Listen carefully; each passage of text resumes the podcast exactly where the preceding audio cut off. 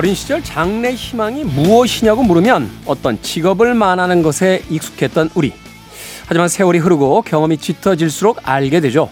장래 희망이라는 건 단지 직업이 아니라 하고 싶은 어떤 일이나 삶의 방향성이라는 걸요. 어른이 되면 누구도 더 이상 커서 뭐가 되고 싶은지 장래 희망을 묻지 않는데요. 가끔 어른들도 서로에게 물어봐주면 어떨까요? 어쩌면 인간은 마지막 그 순간까지 이 질문을 해야만 하는 존재가 아닐까요? 김태원의 시대음감 시작합니다.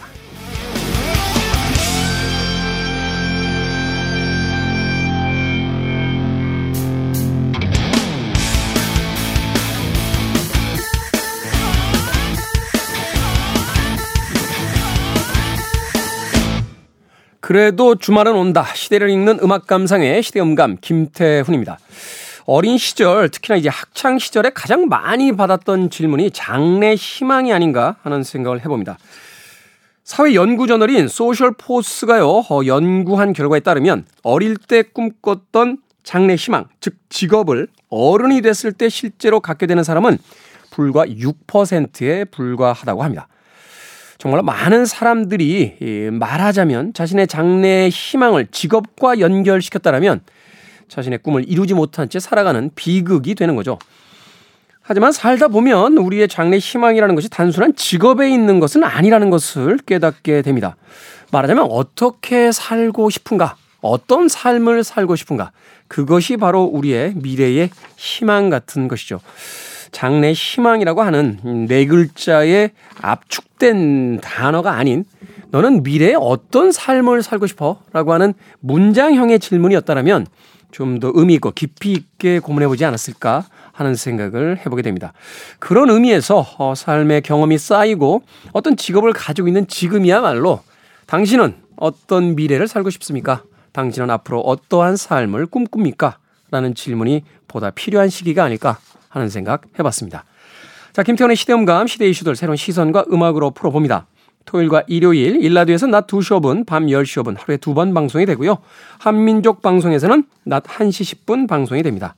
팟캐스트로는 언제 어디서든 함께 하실 수 있습니다.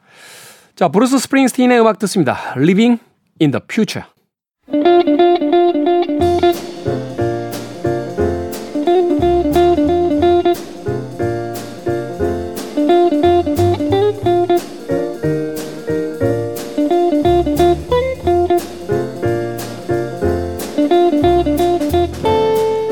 세상을 책 읽는 사람과 책 읽지 않는 사람으로 나누는 것은 의미가 없을 것이다.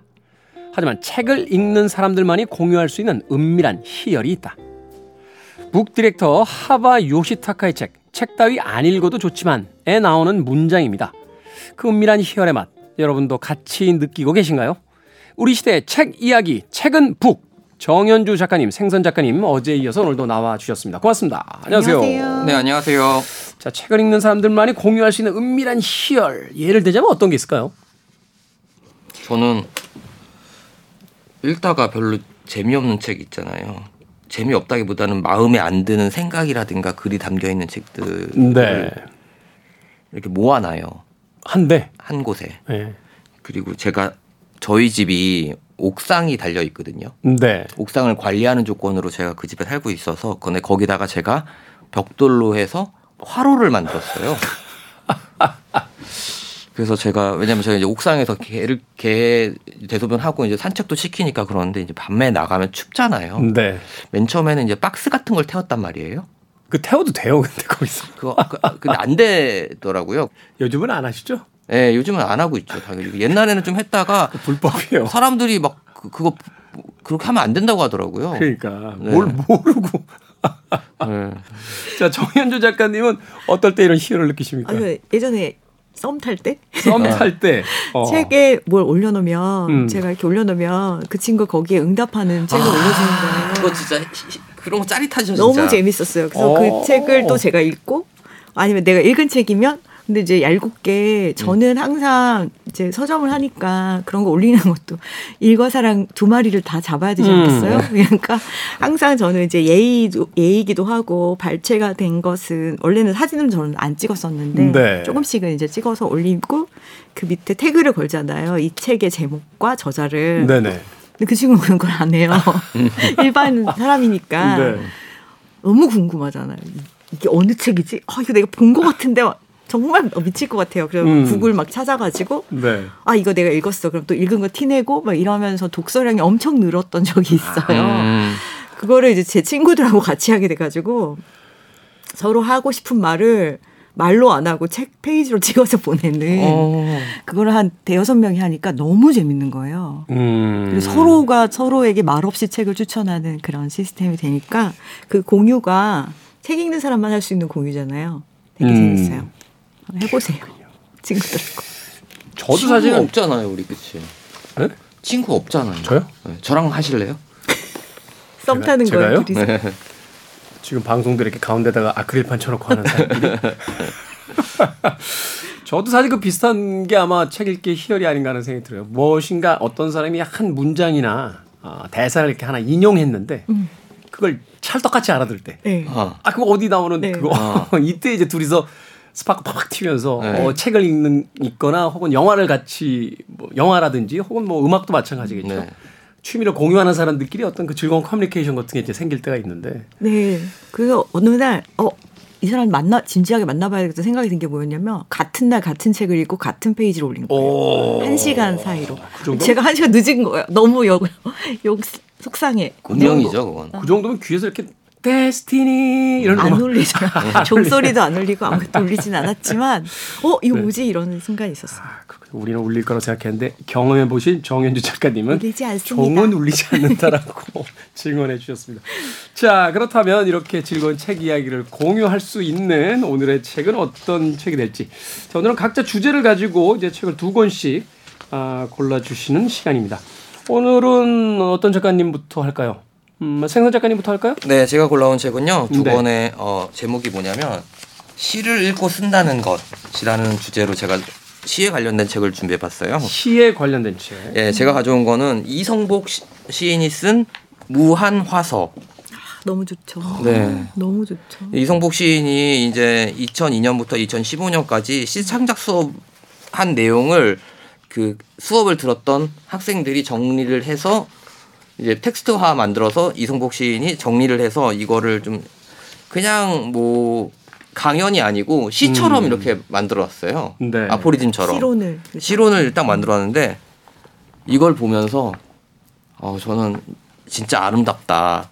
시를 쓴다는 건 이런 거구나라는 거 나도 언젠가 시를 써보고 싶다는 생각이 들었거든요. 네. 근데 여기 제목도 이게 세 권으로 나왔거든요. 세 권으로. 극지의 시하고 극지의 시하고 그다음에 제가 오늘 준비한 책은 무한화서라는 책인데 있네요. 무한화서. 이게 꽃이 피는 뭐지 방향이라든가 스타일을 나타내는 말이래요. 특히 무한화서는 밑에서 위로, 그 다음에 밖에서 속으로 피는 방식인데, 음. 보통 꽃은 위에서 아래로, 그 다음에, 어, 밖에서, 아, 안에서 밖으로 이렇게 피어난데, 피어난대요. 음, 음. 근데 이게 무한화서는 반대잖아요.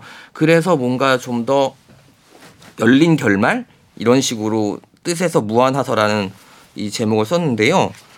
이게 총 이렇게 딱 나왔어요. 보시면 알겠지만 되게 짧은 문장으로 해가지고 1부터 번호를 매겨서 460, 아, 470개 정도의 음. 짧은 글들이 있는데 아포리즘이 있는데요. 다 시는 어떻게 써야 되고 시는 우리에게 어떤 의미고 이런 것들을 설명하는 책이에요. 음. 이런 게 세 권 있거든요. 네. 읽어보셨죠? 네, 극지 두 권만 읽었어요. 무한화사고 극지의 시. 또 하나는 되게, 되게 산문처럼 되어 네. 있잖아요. 네. 그 제목을 까먹었는데 너무 좋아요. 이 책. 근데 이 음. 책은 뭐 꼭 시를 쓰시는 분이 아니더라도 시에 관심이 없어도 뭔가 창작을 하고 싶다거나 이런 느낌이 드는 분들에게 읽어보면 가볍게 읽어보면 되게 가벼운 책이거든요. 음. 길지도 않고 근데 느, 거기 들어있는 그 의미라든가 주는 그 영향력은 되게 굉장한 것 같아요. 뭐 비교가 될지는 모르겠습니다만 일종의 글 쓰는 사람들에게 저 아리스토텔레스의 시약 같은 어. 그런 그런 네. 분위기군요. 네. 말하 이제 어 작가들을 위한 어떤 그 기본 매뉴얼 교본 같은. 네. 근데 인생에 대해서도 이렇게 딱 얘기해 주시는. 그러니까 맨 처음에 이제 이제 이런 식이거든요. 뭐 예를 들어 저 문장이 시를 쓸 때 뭐 이런 식으로 시작해요. 근데 그걸 다 시에 관련된 거잖아요. 근데 시 대신 다른 걸 집어넣어도 인생을 집어넣어도. 그 다음에 뭐 소설을 집어넣고 글쓰기라든가 노래 부르기라든가 사랑이라든가 이런 거 음. 집어넣어도 다 맞아요. 아. 이 아포리즘이라는 게 사실은 이제 짧은 그 어떤 격언이라든지 네. 혹은 인생의 어떤 교훈이 될 만한 도움이 되는 어떤 글들을 이야기하는데 그걸 이제 시에 음, 네. 빗대서 시를 소재로 해서 음. 음. 써 나가는데 그 시가 어떻게 보면 사랑이 될 수도 있고 삶이 될 수도 음. 있고 네. 뭐 말하자면 자기 직업이나 야망이 될 수도 있는 뭐 여러 가지 어떤 이런 사실은 이런 글이 되게 좋은 글이라고 하잖아요. 이게 네. 열린 열린 텍스트로서 이제 기능할 수 있는 시론인데 철학서 같은 느낌으로 읽으실 수도 네. 있는. 그래서 제가 그 음. 그 책을 읽으면서 제가 어떻게 글을 써야 되는지 마음을 다잡는 계기가 되고 있는데 머리로는 이해를 하겠는데 제가 실제로 써보면 그렇게 못 써서 더 속이 상하는 경우가 많아요. 게다가 또 이성복 시인은 굉장히 선비적인 음. 태도로 시를 쓰시는 분이어서 네. 우리 같은 범인들이 따라가기에는 사실 어려운 부분이 많죠. 또 전또 음. 이제 그 책을 선물 받았거든요. 세 권을 세트로 이병렬 시인한테 음.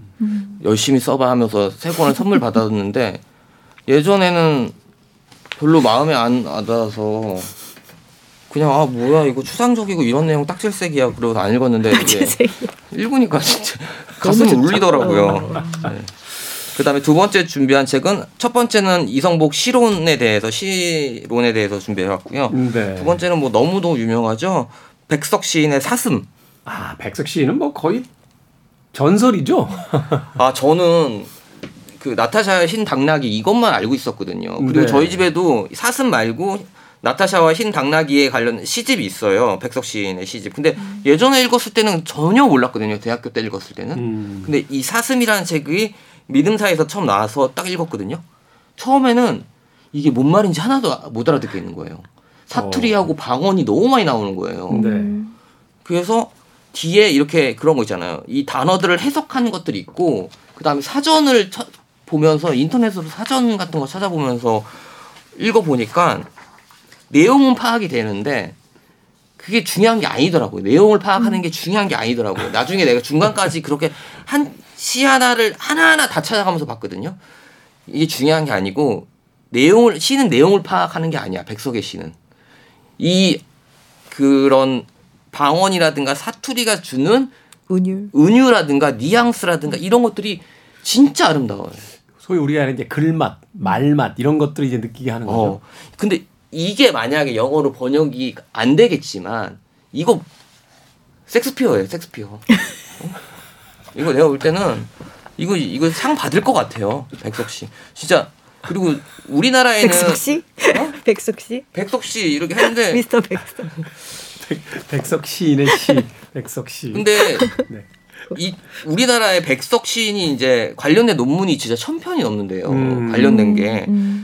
그래서 읽어보고 싶은 마음도 들었고. 뭐 국문과 학도들의 영원한 어떤 짝사랑 네, 같은 거잖아요. 네, 그리고 더 그것 중에서 제일 중요한 건 뭐냐면 어 백석 시인이 우리가 월북 시인으로 알려져 있잖아요. 그래서 음. 우리나라에서 이제 이야기가 되고 시가 이제 알려지기 시작한 게 늦게였죠. 되게 늦게래요. 80년대 좀 후반정에 90년대, 90년대 초반이래. 과거에는 이제 뭐 월북이라든지 월북에 어떤 혐의가 있다 이러면 아예 출간 자체가 또 거론 네. 자체가 안 됐어요. 그게 제가 또 논문을 찾아봤거든요. 그래서 찾아봤는데 정확하게는 월북 시인이 아니에요. 아니에요. 음. 고향이 북한이었어요. 그러니까 만주에 가시다가 집으로 간 거예요. 음. 그리고서 이제 전쟁 나가지고 이제 분당이 돼가지고 그렇게 됐더라고요. 그래서 조금 그리고선 전혀 정치적인 활동이라든가 이런 것들을 하지 않고 결국에 나이 드셔서 돌아가셨을 때는 농사 짓다가 돌아가셨다고 하더라고요. 음. 근데 너무 로맨틱하고요. 너무 슬프고요. 아, 진짜 우리나라에 이런 시인이 있다는 게 너무 자랑스러웠어요. 너무 잘생겼어요.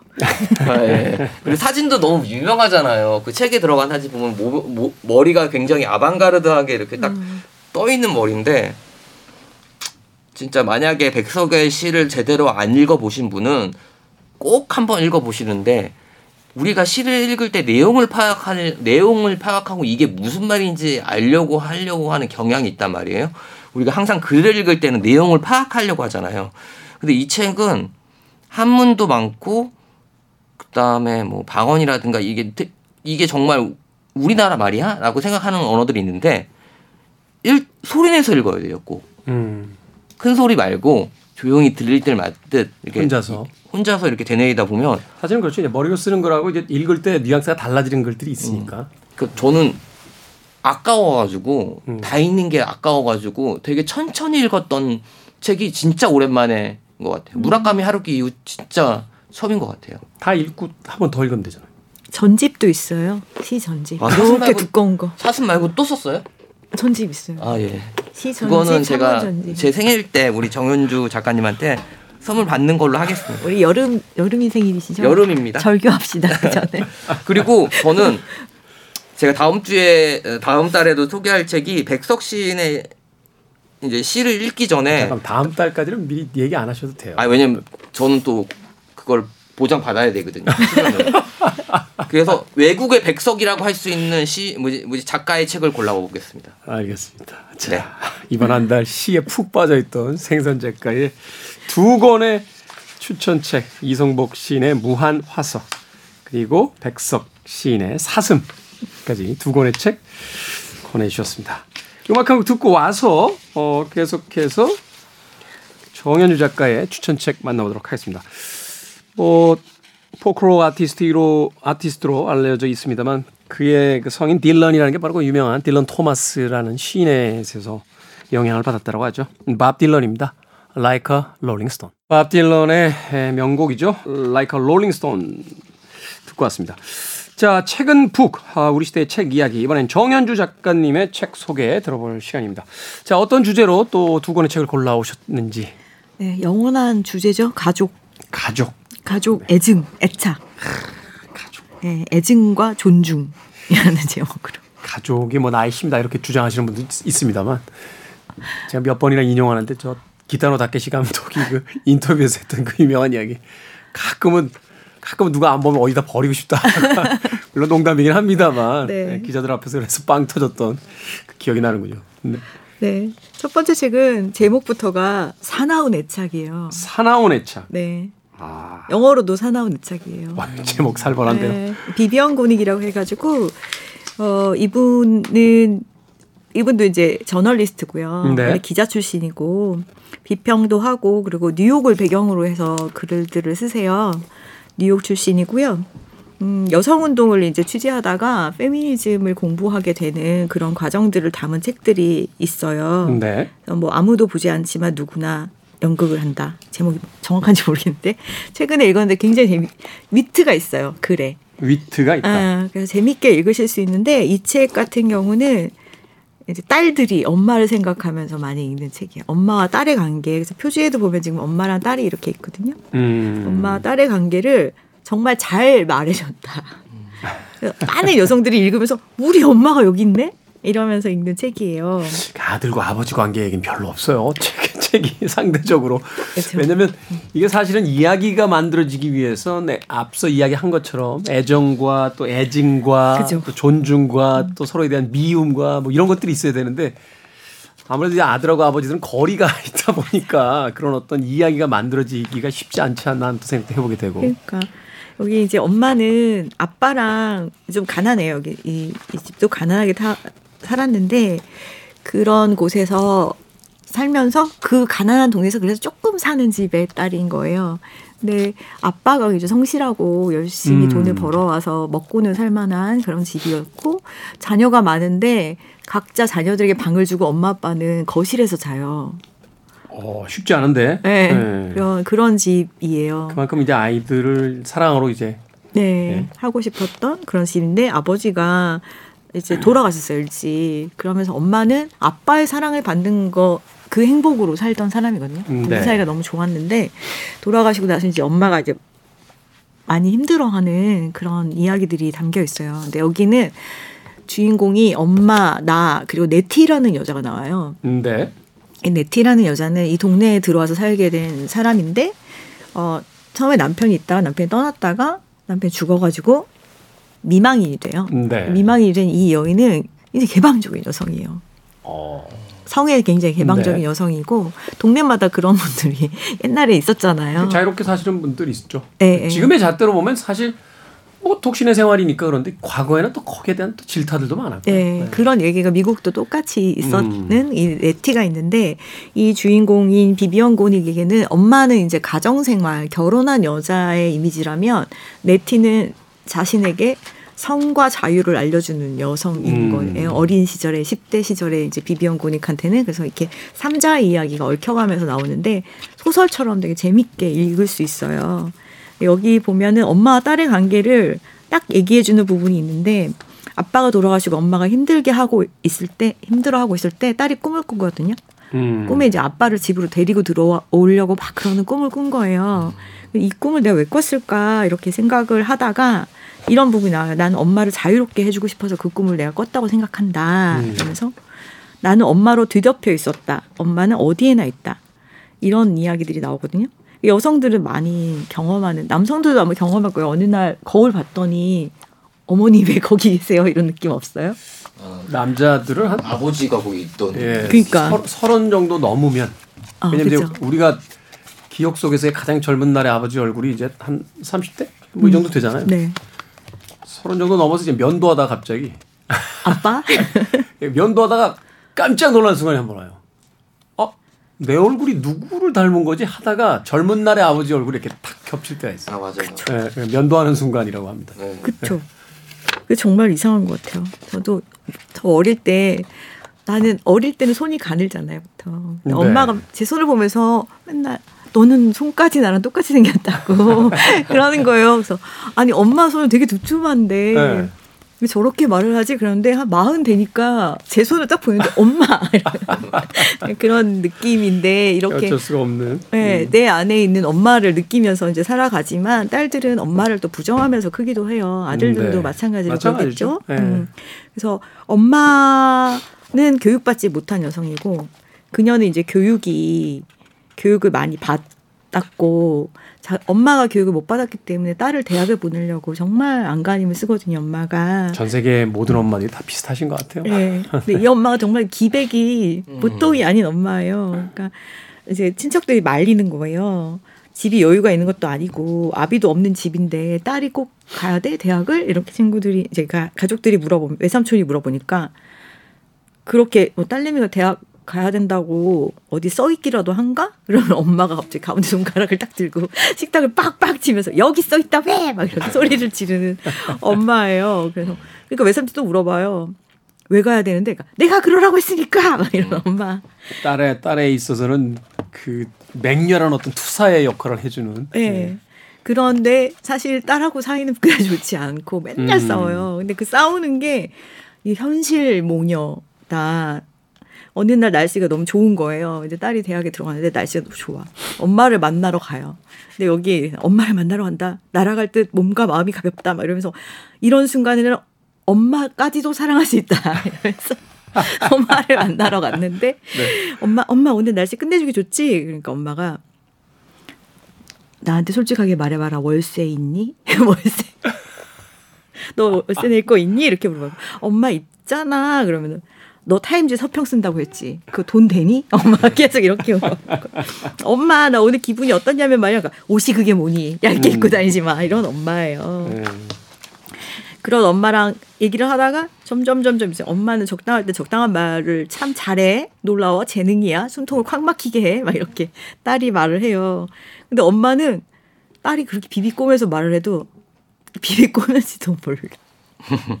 그래서 엄마는 막 자기 할 말을 하다가 갑자기 소리를 맞아요. 빽 질러요. 네. 엄마에게는 그 아이들을 만나면 반드시 해야만 되는 말의 단어 수가 정해져 있어요.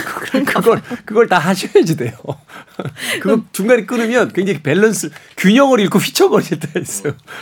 아 정말 그리고 대학에 가면서 점점 갈등이 심해져요. 그래서 엄마를 화 엄마가 어느 날 막 화를 막 내는데 이, 이 작가가 멀리서 이걸 지켜보면 엄마가 왜 분노할까? 음. 라는 생각을 했는데 엄마를 분노에 떨게 하고 우리 사이를 갈라놓는 건 내가 생각하는 사람이 되었다는 점이다. 음. 그러니까 엄마와 다른 생각을 하고. 그렇지.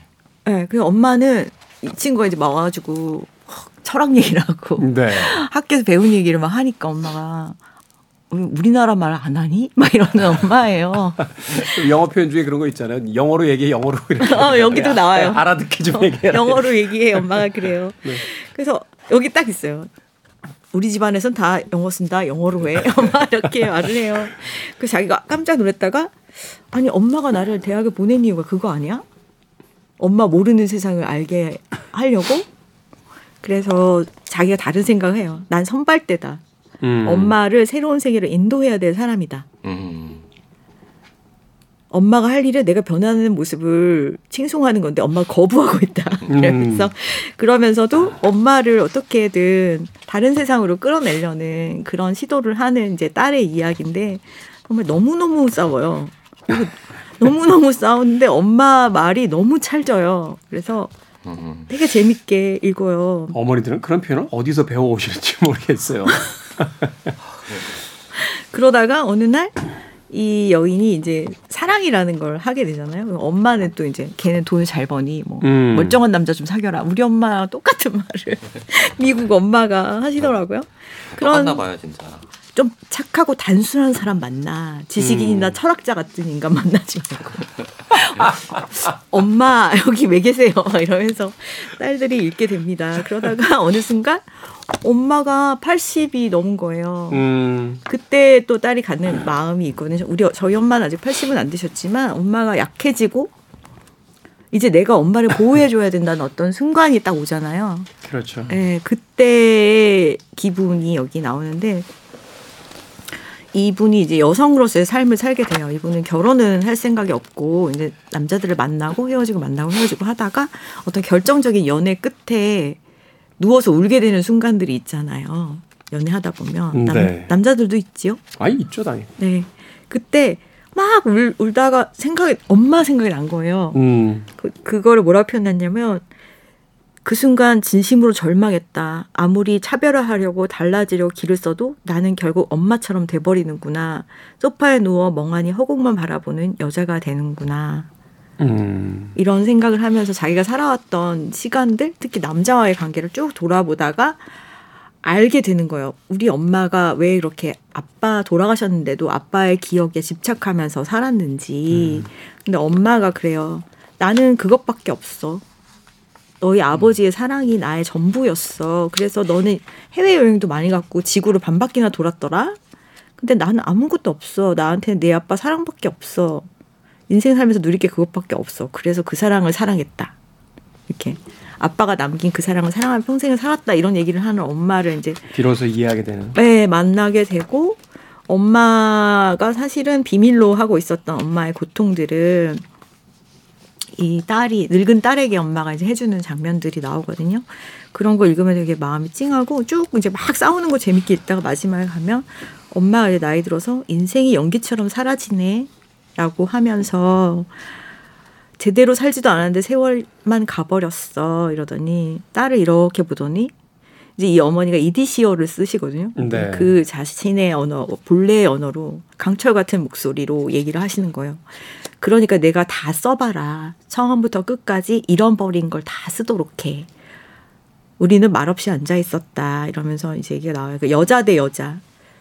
인생, 연기처럼 사라지는 인생을 바라보는 두 여자가 여기 앉아 있었다라는 얘기로 이제 거의 마무리가 되는데, 그러면서 이분이, 비비언 고닉이 회고록, 회고적 글쓰기, 자전적 에세이들을 많이 쓰게 되어서 회고록을, 네. 회고록의 유행을 불러올 만큼 해고록을 너무 재밌게 잘 써요. 이 책에 힘이 있었다는 거군요. 네. 많은 여성들이 정말 재밌게 읽, 읽는 책이고 엄마와 갈등하고 있는 여성들이라면 혹은 내가 엄마가 되어야 되는 여성들이라면은 한 번 정도 읽어보면은 아, 관계 규정을 어떻게 해야 되는가 그리고 여자와 여자 사이에 엄마 딸이 아니라 나중에 우정이 되잖아요. 네. 그러니까 엄마를 한 사람이 여성으로 바라보고 내 친구로 바라볼 때, 그러니까 어제도 나왔는데 무례한 가족보다는 예의 있는 남처럼 가족을 가끔 바라보는 순간이 필요하잖아요. 그럴 때 한번 읽어보시면 도움이 많이 될 거예요. 그렇군요. 네.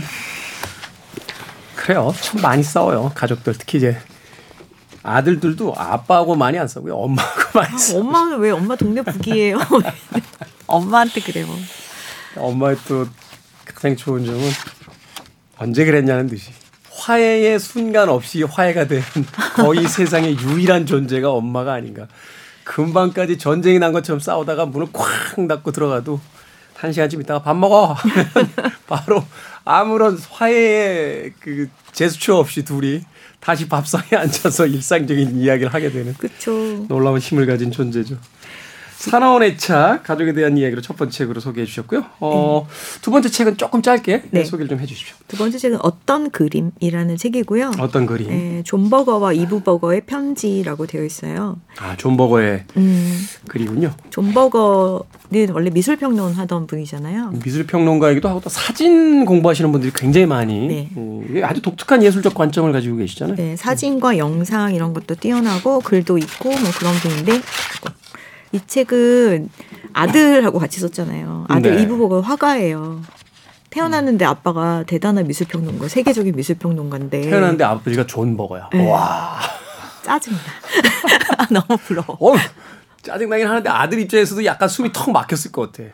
넘을 수 없는 벽이잖아. 음, 그렇죠. 뭐 이런 느낌. 근데 이 둘은 너무 사이가 좋아요. 네.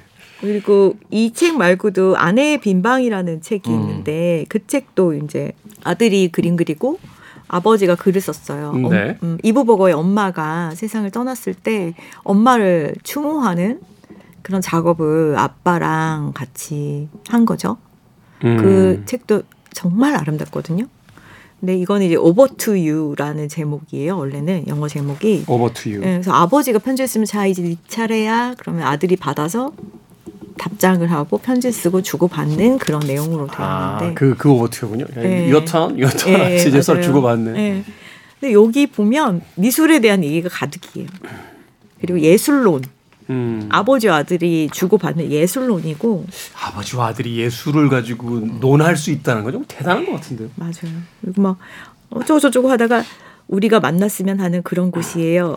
저 여기 있어요. 오고 계세요? 이렇게 아들이 편지를 하면 나는 이곳에 도착해서 내 옆에 서 있단다. 느껴지니? 이러면서 내가 지금 그림 두 장을 갖고 왔어. 이러면서 그림을 탁 넣어놔요. 어. 그리고 이 그림에 대해서 아버지가 생각하고 경험했던 걸 적으면 그리고 아버지가 너는 근데 아직도 그 경계에 있니? 이러면서 사랑을 다해 조금 이러면은 아들이 네, 저는 여전히 그 경계에 있답니다. 이러면서 또 갑자기 다른 미술품을 또 딱 보내요. 서로 이렇게 주고받는 굉장히 지적인 대화예요. 네. 네, 제가 좋아하는 이제 사랑에 대해서 좋아하는 문장 중에 그 김한기의 아내였던 김향한 여사가 했던 말인데 사랑은 곧 지성이다라는 말이 있거든요. 음. 지성으로 이해한다는 게 뭐고 지성으로 교류한다는 게 뭘까? 우리가 아까도 엄마랑은 헤어지지 않을 걸 아니까 막대하는 것도 사실 있잖아요. 그렇죠. 음. 근데 지성으로 가족을 바라보면 어떨까라는 생각을 이 책을 읽으면서 했어요. 그래서 물론 태어나서 너무 복이죠. 아빠랑 이런 얘기를 나눌 수 있다는 게 복이지만 그거 말고도 우리가 이성적으로 상대를 대하는 순간들이 좀 많이 필요한 것 같아요. 가족을 대할 때 더더욱. 근데 그걸 안 하기 때문에 생기는 문제들이 있는데 제가 며칠 전에 어떤 번역가 선생님 만났는데 결혼한 지 35년이 됐는데 한 번도 안 싸웠대요. 부부싸움 한 적이 없대요. 안 싸우신 게 아니라 기억력이 좀 나쁘신 거예요. 괜히 시기 질투하는데 제가. 일단은 결혼하기 전에 그 사람에게 자기의 인생에 맞는 책 있잖아. 네. 나의 인생을 말해줄 수 있는 책들을 딱 주고 이걸 다 읽고 오라 그랬대요. 어, 서로? 아, 여자분이. 여자분이 남편한테. 네. 읽고 와라. 그랬더니 읽었대요. 근데 그 중에는 그 옛날이니까 구하기 어려운 페미니즘 책들 같은 것도 있고, 뭐 자기가 살고 살면서 만들고 싶은 결혼에 대한 네. 어떤 것도 있고, 그게 납득이 되냐, 이런 인생을 받아들일 수 있냐 물어보셨대요. 그 남자분이 어 그러겠다고. 일단은요, 그 읽고 오라고 한다고 그 책을 읽은 것 자체가 음. 받아들이겠다는 신호잖아요. 그죠. 그죠? 네. 네. 그래서 선생님 말씀은 초기 세팅을 잘해야 된다. 그래서 그 남자 아이를 그때는 대학생이었는데 남자 아이를 세팅을 한 다음에 내가 걔를 키운 다음에 적절한 시대에 결혼을 했다 시기에 근데 이분이 60대신데 그리고 나는 한 번도 안 싸웠어. 지금 얘기하다 보니까 생각났는데 싸운 기억이 없어. 그러시면서 대부분 싸우려고 할 때 차를 딱 한 다음에 앉아봐. 이제 아내들이 앉아봐 그럼 남자들 덜덜 떨, 떨잖아요. 잠깐만이라고 하면서 네. 어, 뭐지?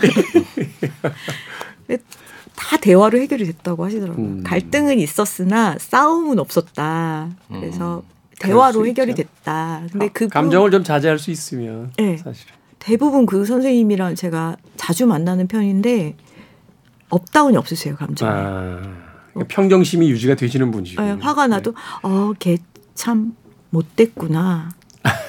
가만히 계셔요. 얼굴이 아. 굳어가지고 약간 그 정도까지밖에 안 가시는 분이어서. 그러니까 티를 바깥쪽으로 안 내지. 물론 이제 마음에서는 뭐 분노가 있으시겠습니다만. 네, 음. 그리고 논리적으로 그래서 왜 그랬니라고 물어보시고 차분하게 들으시는 편이거든요. 네. 그래서 아 이 가족 사이에 이성적인 대화가 가능하다면 우리가 애착도 중요하지만 너무 사납지 않은 애착, 건강한 애착 갖지 가질 수 있지 않을까? 해가지고 음. 이 책을 가지고 왔어요. 이 책은 미술을 좋아하시는 분이나 그리고 조금 지성적인 교류를 원하시는 분들이 읽어보시면 음. 그리고 존 버거를 입문하고 싶은데 음. 좀 어렵다. 그럴 때 읽으시면 재밌게 읽으실 수 있고 좀 부러웠던 이 부분 부러웠던 거는 자기가 좋아하는 화가들 얘기를 써서 보내면 아버지가 아 그 친구는 말이야 내 친구지 이러는 걔는 사적인 공간에서 이런 일들을 해 막 이러면서 얘기해 주는 거 그런 게 좀 부럽긴 하더라고요. 옛날에 그 축구 선수 차두리 선수 음, 생각이 나네요. 베켄바우어 뭐 루메니게 이런 사람들이 아빠 친구라는 거죠. 네. 남들은 막 전설적인 어떤 축구 스타로서 추앙하는데 맨날 집에 놀러 오시고 맞아요 그런 내용이 나와요. 네, 어릴 때 자기 머리 쓰다듬고 가지고 가보셨다는 그분이 그런, 슬리퍼 신고 우리 집에서 네. 커피 먹던 기억나요. 그 이야기를 들어서 정말로 얼마나 부러웠는지. 아, 정현주 작가님의 책, 사나운의 책과 어떤 그림까지 두 권의 책 소개를 받아봤습니다. 자, 오늘도 어, 책은북 정현주 작가님, 생선 작가님과 이야기 나눠봤습니다. 고맙습니다, 두 분. 고맙습니다. 고맙습니다. 저도 끝 인사 드립니다. 아, 크랜베리스의 Ode to Family 오늘 마지막 곡으로 준비했습니다. 편안한 하루 되십시오. 시대음감의 김태훈이었습니다. 고맙습니다.